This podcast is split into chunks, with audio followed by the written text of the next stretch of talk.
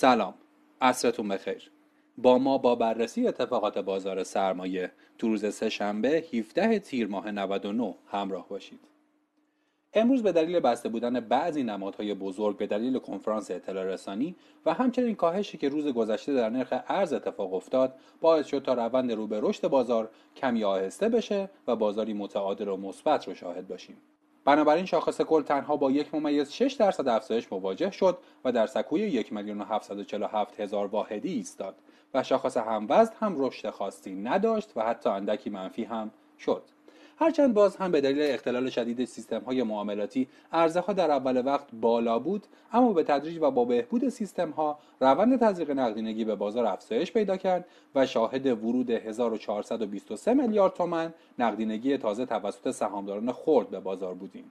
امروز ارزش معاملات خرد هم به رقم 21 هزار میلیارد تومن رسید که در نوع خودش بی‌نظیر بود. با رشد نرخ ارز و رشد بازار سهام این روزها بر تعداد افرادی که نگرانن افسوده شده.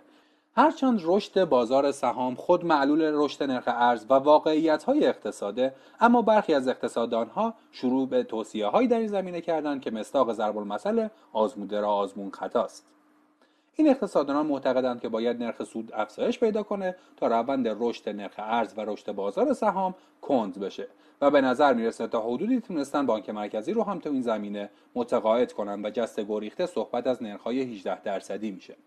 واقعیت اینه که اقتصاد ایران همچون اقتصاد کشورهای باز نیست که بتونه با افزایش نرخ سود تورم رو کنترل کنه.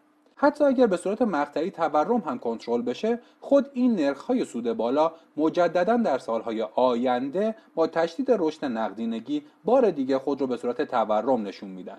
اتفاقی که بارها در دولت‌های قبلی شاهد اون بودیم و نه تنها باری از دوش دولت بر نداشته بلکه با افزایش سود سپرده ها بر مشکلات ناترازی بانک ها به شدت افسوده و اونها رو زیانده کرده.